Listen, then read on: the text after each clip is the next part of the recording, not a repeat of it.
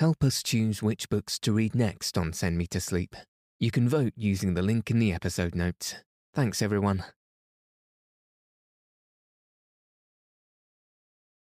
Welcome to Send Me to Sleep, the place to find a good night's rest. My name's Andrew, and I'm so pleased you've joined me tonight and taken this time for yourself to ensure you get a peaceful night's sleep. Tonight, I'll be reading Part 2, Chapters 32 to 33 of Anna Karenina by Leo Tolstoy. In the last chapter, Kitty was finally introduced to her unknown friend, Mademoiselle Varenka. In tonight's story, Kitty discovers that she shares more in common with Varenka than she thinks.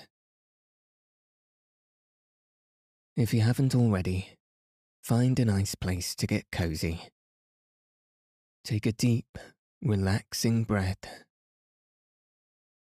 and settle your body in whatever way feels most comfortable.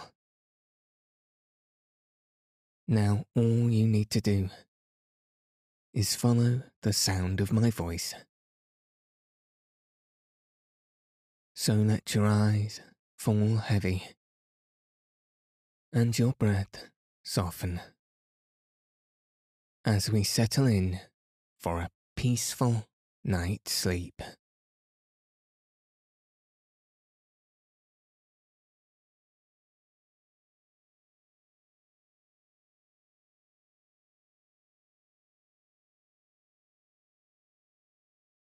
Chapter 32 The particulars which the princess had learned in regard to Varenka's past and her relations with Madame Stahl were as follows. Madame Stahl, of whom some people said that she had worried her husband out of his life, while others said it was he who had made her wretched by his immoral behaviour, had always been a woman of weak health and enthusiastic temperament. When, after her separation from her husband, she gave birth to her only child. The child had died almost immediately, and the family of Madame Stahl, knowing her sensibility and fearing the news would kill her, had substituted another child, a baby born the same night and in the same house in Petersburg the daughter of the chief cook of the imperial household. This was Varenka. Madame Stahl learned later on that Varenka was not her own child, but she went on bringing her up, especially as, very soon afterwards, Varenka had not a relation of her own living. Madame Stahl had now been living more than ten years continuously abroad, in the south, never leaving her couch. And some people said that Madame Stahl had made her social position as a philanthropic, highly religious woman. Other people said she really was at heart the highly ethical being, living for nothing but the good of her fellow creature, which she represented herself to be. No one knew what her faith was Catholic, Protestant, or Orthodox. But one fact was indisputable. She was in admirable relations with the highest dignitaries of all the churches and sects. Varenka lived with her all the while abroad, and everyone who knew Madame Stahl knew and liked Mademoiselle Varenka, as everyone called her. Having learned all these facts, the princess found nothing to object to in her daughter's intimacy with Varenka, more especially as Varenka's breeding and education were of the best. She spoke French and English extremely well, and what was the most weight, brought a message from Madame Stahl, expressing her regret that she was prevented by her ill health from making the acquaintance of the princess. After getting to know Varenka, Kitty became more and more fascinated by her friend, and every day she discovered new virtues in her. The princess, hearing that Varenka had a good voice, asked her to come and sing to them in the evening. Kitty plays, and we have a piano. Not a good one, it's true, but you will give us so much pleasure, said the princess with her affected smile, which Kitty disliked particularly just then, because she noticed that Varenka had no inclination to sing. Varenka came, however, in the evening, and brought a roll of music with her. The princess had invited Maria Yevgenyevna and her daughter and the colonel. Varenka seemed quite unaffected by there being persons present she did not know, and she went directly to the piano. She could not accompany herself, but she could sing music at sight very well. Kitty, who played well, accompanied her. You are an extraordinary talent, the princess said to her after Varenka had sung the first song extremely well. Maria Yevgenyevna and her daughter expressed their thanks and admiration. Look, said the colonel, looking out of the window what an audience has collected to listen to you. There actually was quite a considerable crowd under the window. I am very glad it gives you pleasure, Varenka answered simply. Kitty looked with pride at her friend. She was enchanted by her talent, and her voice, and her face, but most of all by her manner by the way Varenka obviously thought nothing of her singing, and was quite unmoved by their praises. She seemed only to be asking, Am I to sing again, or is that enough? If it had been I, thought Kitty, how proud I should be. How delighted I should have been to see that crowd under the windows but she's utterly unmoved by it. Her only motive is to avoid refusing and to please Mamma. What is there in her? What is it that gives her the power to look down on everything, to be calm independently of everything? How I should like to know it and to learn it of her, thought Kitty, gazing into her serene face.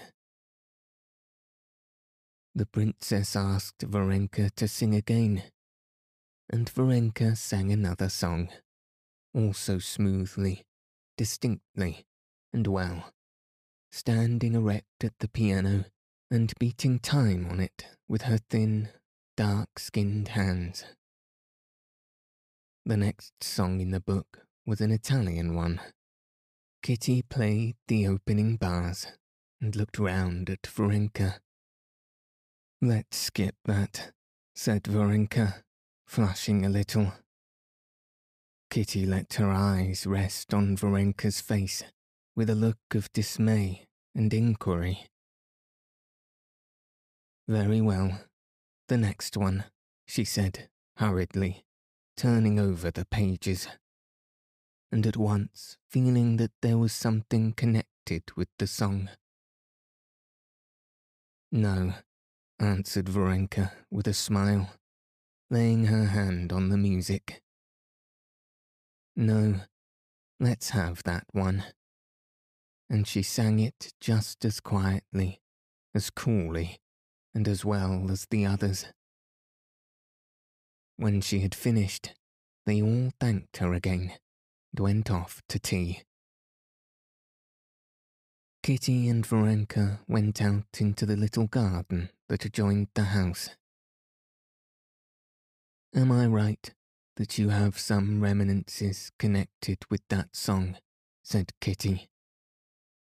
Don't tell me, she added hastily. Only say if I'm right. No, why not? I'll tell you simply, said Varenka, and without waiting for a reply, she went on. Yes, it brings up memories, once painful ones. I cared for someone once, and I used to sing to him that song. Kitty, with big, wide open eyes, gazed silently, sympathetically at Varenka. I cared for him, and he cared for me, but his mother did not wish it, and he married another girl. He's living now not far from us, and I see him sometimes. You didn't think I had a love story too, she said, and there was a faint gleam in her handsome face of that fire which Kitty felt must once have glowed all over her. I didn't think so. Why, if I were a man, I could never care for anyone else after knowing you. Only I can't understand how he could, to please his mother, forget you and make you unhappy. He has no heart. Oh, no. He's a very good man, and I'm not unhappy. Quite the contrary. I'm very happy. Well, so we shan't be singing any more now, she added, turning towards the house. How good you are, how good you are, cried Kitty, and stopping her, she kissed her. If I could only be even a little like you. Why should you be like anyone? You're nice as you are, said Varenka, smiling her gentle, weary smile. No, I'm not nice at all. Come, tell me. Stop a minute. Let's sit down, said Kitty, making her sit down again beside her. Tell me, isn't it humiliating to think that a man has disdained your love that he hasn't cared for it. But he didn't disdain it. I believe he cared for me, but he was a dutiful son. Yes, but if it hadn't been on account of his mother, if it had been his own doing, said Kitty, feeling she was giving away her secret, and that her face, burning with the flush of shame, had betrayed her already. In that case, he would have done wrong, and I should not have regretted him, answered Varenka, evidently realizing that they were now not talking of her, but of Kitty. But the humiliation, said Kitty, the humiliation one can never forget, can never forget, she said, remembering her look at the last ball during the pause in the music. Where is the humiliation? Why, you did nothing wrong. Worse than wrong. Shameful.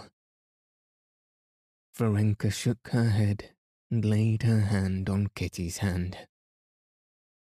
Why, what is there shameful? she said. You didn't tell a man who didn't care for you that you loved him, did you? Of course not. I never said a word, but he knew it.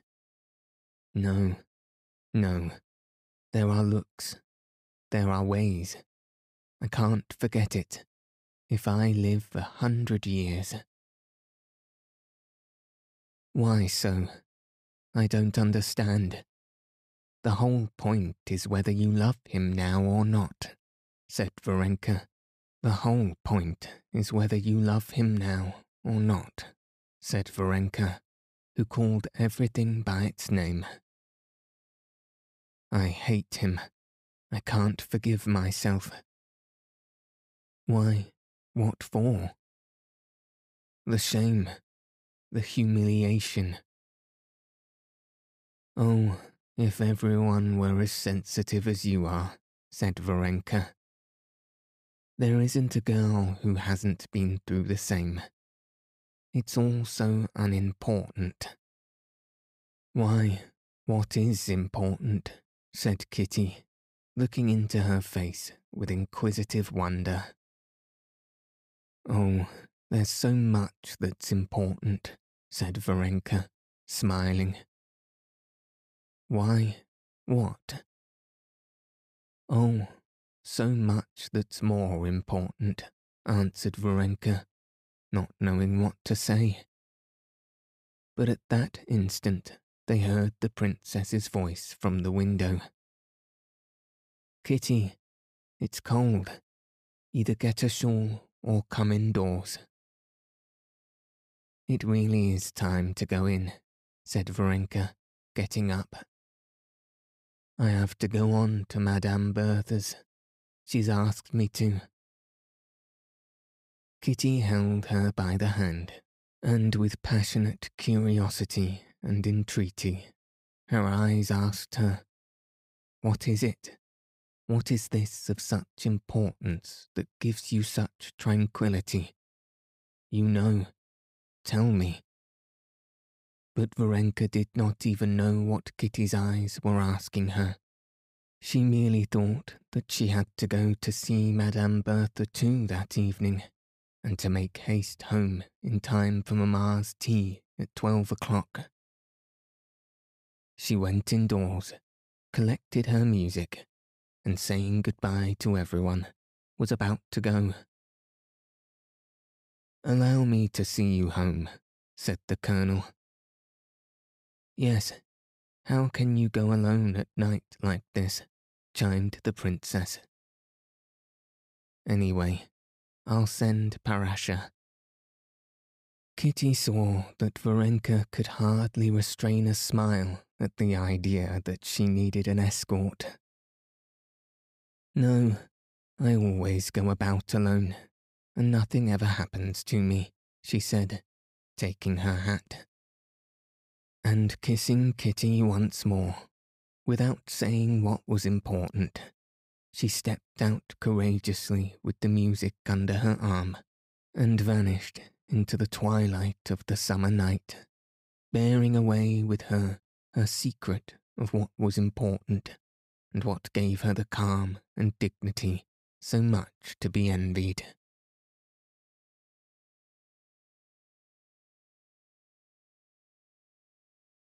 Chapter 33 Kitty made the acquaintance of Madame Stahl too, and this acquaintance, together with her friendship with Varenka, did not merely exercise a great influence on her, it also comforted her in her mental distress. She found this comfort through a completely new world being opened up to her by means of this acquaintance. A world having nothing in common with her past. An exultant, noble world from the height of which she could contemplate her past calmly. It was revealed to her that besides the instinctive life to which Kitty had given herself up hitherto, there was a spiritual life. This life was disclosed in religion, but a religion having nothing in common with that one which Kitty had known from childhood and which found expression in litanies and all night services at the widow's home, where one might meet one's friends, and in learning by heart Slavonic texts with the priest. This was a lofty, mysterious religion, connected with a whole series of noble thoughts and feelings, which one could do more than merely believe because one was told to, which one could love. Kitty found all this out not from words. Madame Stahl talked to Kitty as to a charming child that one looks on with pleasure as to the memory of one's youth.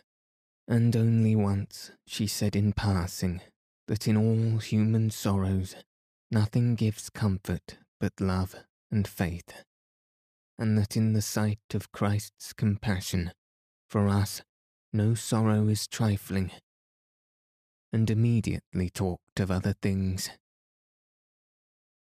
But in every gesture of Madame Stahl, in every word, in every heavenly, as Kitty called it, look, and above all, in the whole story of her life, which she heard from Varenka, Kitty recognized that something that was important, of which, till then, she had known nothing. Yet, alleviated as Madame Stahl's character was, touching as was her story, and exalted and moving as was her speech, Kitty could not help detecting in her some traits which perplexed her. She noticed that when questioning her about her family, Madame Stahl had smiled contemptuously, which was not in accord with Christian meekness. She noticed, too, that when she had found a Catholic priest with her, Madame Stahl had studiously kept her face in the shadow of a lampshade, and had smiled in a peculiar way. Trivial as these two observations were, they perplexed her, and she had her doubts as to Madame Stahl. But on the other hand, Varenka, alone in the world without friends or relations, with a melancholy disappointment in the past, desiring nothing, regretting nothing, was just that perfection of which Kitty dared hardly dream. In Varenka, she realized that one has but to forget oneself and love others, and one will be calm, happy, and noble. And that was what Kitty longed to be. Seeing now clearly what was the most important, Kitty was not satisfied with being enthusiastic over it. She at once gave herself up with her whole soul to the new life that was opening to her. From Varenka's accounts of the other doings of Madame Stahl, and people whom she mentioned. Kitty had already constructed the plan of her own future life. She would, like Madame Stahl's niece, Aline, of whom Varenka had talked to her a great deal, seek out those who were in trouble, wherever she might be living, help them as far as she could, give them the gospel read the gospel to the sick, to criminals, to the dying. The idea of reading the gospel to criminals, as Aline did, particularly fascinated Kitty. But all these were secret dreams, of which Kitty did not talk either to her mother or to Varenka.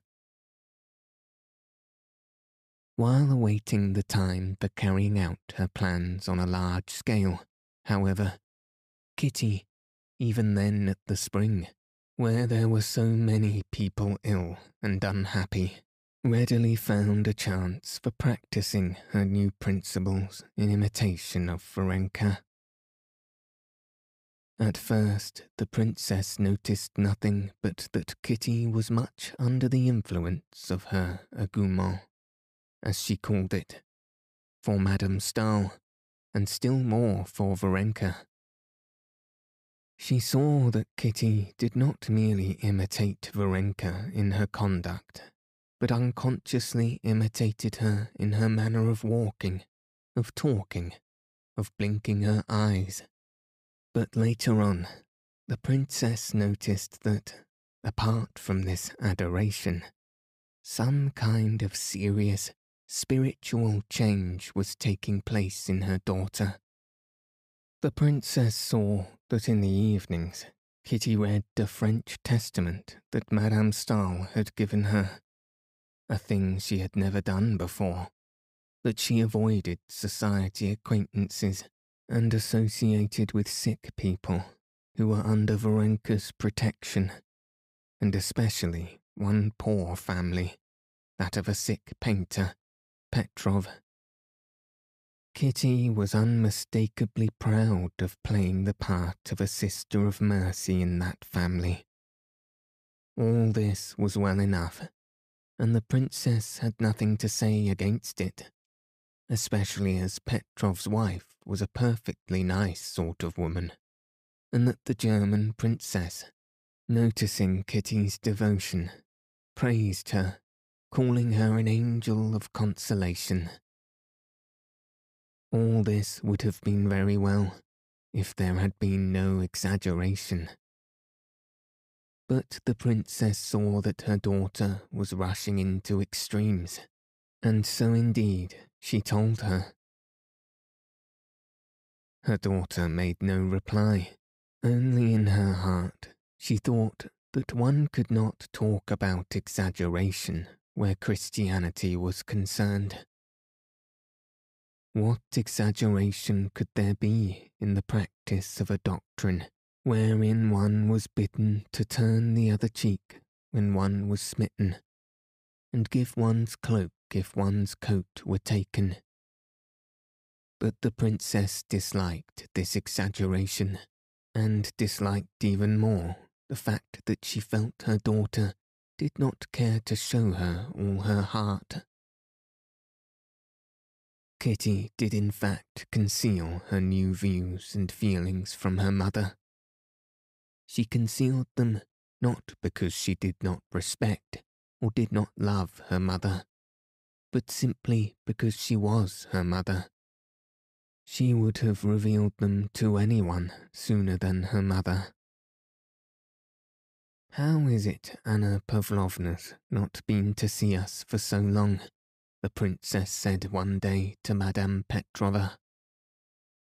I've asked her, but she seems put out about something. No, I've not noticed it, Mamma, said Kitty, flushing hotly. Is it long since you went to see them? We're meaning to make an expedition to the mountains tomorrow, answered Kitty. Well, you can go, answered the princess gazing at her daughter's embarrassed face and trying to guess the cause of her embarrassment. That day, Varenka came to dine and told them that Anna Pavlovna had changed her mind and given up the expedition for the morrow. And the princess noticed again that Kitty reddened. Kitty, haven't you had some misunderstanding with the Petrovs? said the princess when they were left alone. Why has she given up sending the children and coming to see us? Kitty answered that nothing had happened between them, and that she could not tell why Anna Pavlovna seemed displeased with her. Kitty answered perfectly truly she did not know the reason Anna Pavlovna had changed her mind, but she guessed it. She guessed at something which she could not tell her mother, which she did not put into words to herself. It was one of those things which one knows, but which one can never speak of even to oneself. So terrible and shameful would it be to be mistaken. Again and again, she went over in her memory all her relations with the family.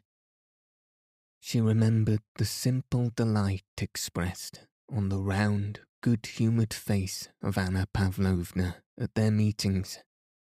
She remembered their secret confabulations about their friend, their plots to draw him away from work which was forbidden him, and to get him out of doors. The devotion of the youngest boy, who used to call her my Kitty, and would not go to bed without her. How nice it all was. Then she recalled the thin, terribly thin figure of Petrov with his long neck, in his brown coat, his scant, curly hair, his questioning blue eyes that were so terrible to Kitty at first, and his painful attempts to seem hearty and lively in her presence. She recalled the efforts she had made at first to overcome the repugnance she had felt for him, as for all consumptive people, and the pains it had cost her to think of things to say to him. She recalled the timid, softened look with which he gazed at her, and the strange feeling of compassion and awkwardness, and later of a sense of her own goodness, which she had felt at it. How nice it all was. But all that was at first. Now, a few days ago, everything was suddenly spoiled.